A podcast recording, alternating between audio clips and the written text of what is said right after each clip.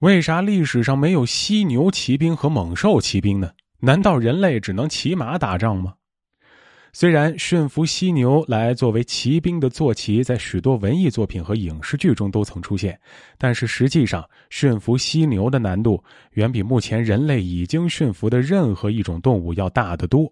首先是智力方面，虽然犀牛有着看起来颇为庞大的脑袋，但是犀牛这种动物本身智力实际上非常低下，这就使得驱使犀牛活动的主要是本能，而非经过大脑思考而产生的结果。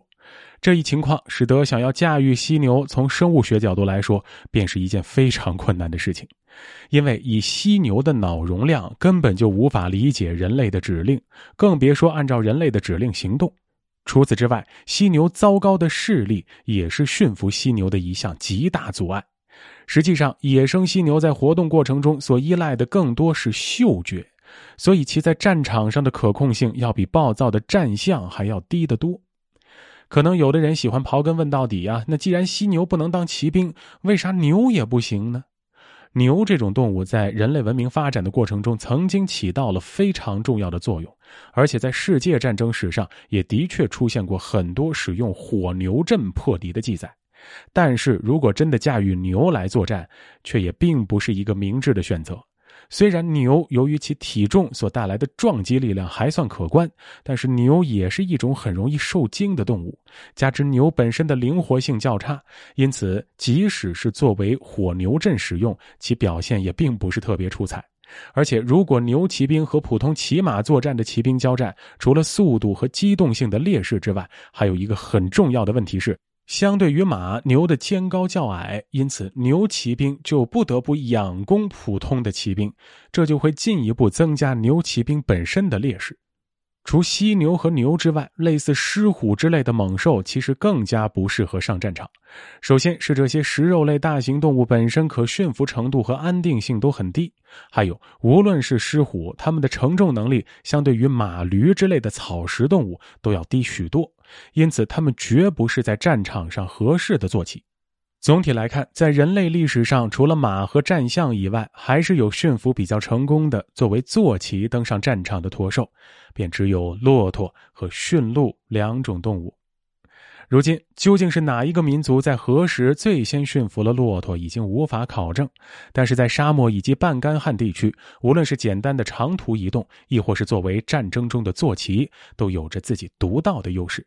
首先，骆驼在这些地区，它们的生存能力是要远远高于原本生活在草原地区的马，而且骆驼本身也比马有着更大的负重能力，所以在17世纪，许多西亚和中亚国家乃至清王朝，还出现了使用在骆驼上搭载小型火炮组成可移动的火炮阵地。不过，骆驼骑兵本身也有很大的劣势。首先是骆驼的速度，即使是速度最快的西亚单峰驼，相比于战马来说，速度和灵活性都要差许多。而骆驼另一个很严重的问题就是骆驼背上的驼峰，尤其是西亚的单峰驼。单独的驼峰使得骑兵必须骑在特殊的鞍上才能保持稳定，而在激烈的战斗过程中，从骆驼上掉落的风险很大。如果说骆驼是沙漠之舟的话，那么驯鹿就是不折不扣的冰原之舟。西起斯堪的纳维亚半岛，东到楚科奇半岛，在辽阔的亚欧大陆北方，许多生活在这一地区的游牧民族都有驯养驯鹿的习惯。驯鹿也不仅是他们许多生活物资的来源，同时也是他们重要的交通工具。而在俄国东扩的触角到达了东北亚地区时，当时的哥萨克人和本地土著民族之间爆发的战争，经常是双方都会骑着驯鹿，或者是乘坐的驯鹿拉的雪橇进行移动和作战。不过，驯鹿就和骆驼一样，都是在特殊环境下的选择。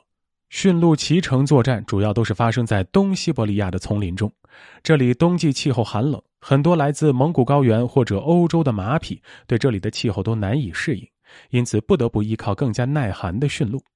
驯鹿作为骑乘动物的弱点其实也非常明显，首先是驯鹿本身的承重较差，并且冲击力量不足，因此在背负人的情况下，其速度就会进一步拖慢，这使得驯鹿在冲击力、速度、灵活性等方面都和马匹存在着极大的劣势。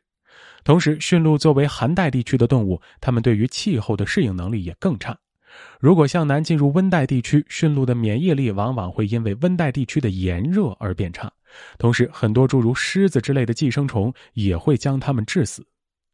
总的来说，之所以马匹会成为人类战争史上最普遍的坐骑，最大原因其实还是马匹本身在各项指标中算是一种非常综合的动物，因此它们才最终成为了战场上人类最忠实的伙伴。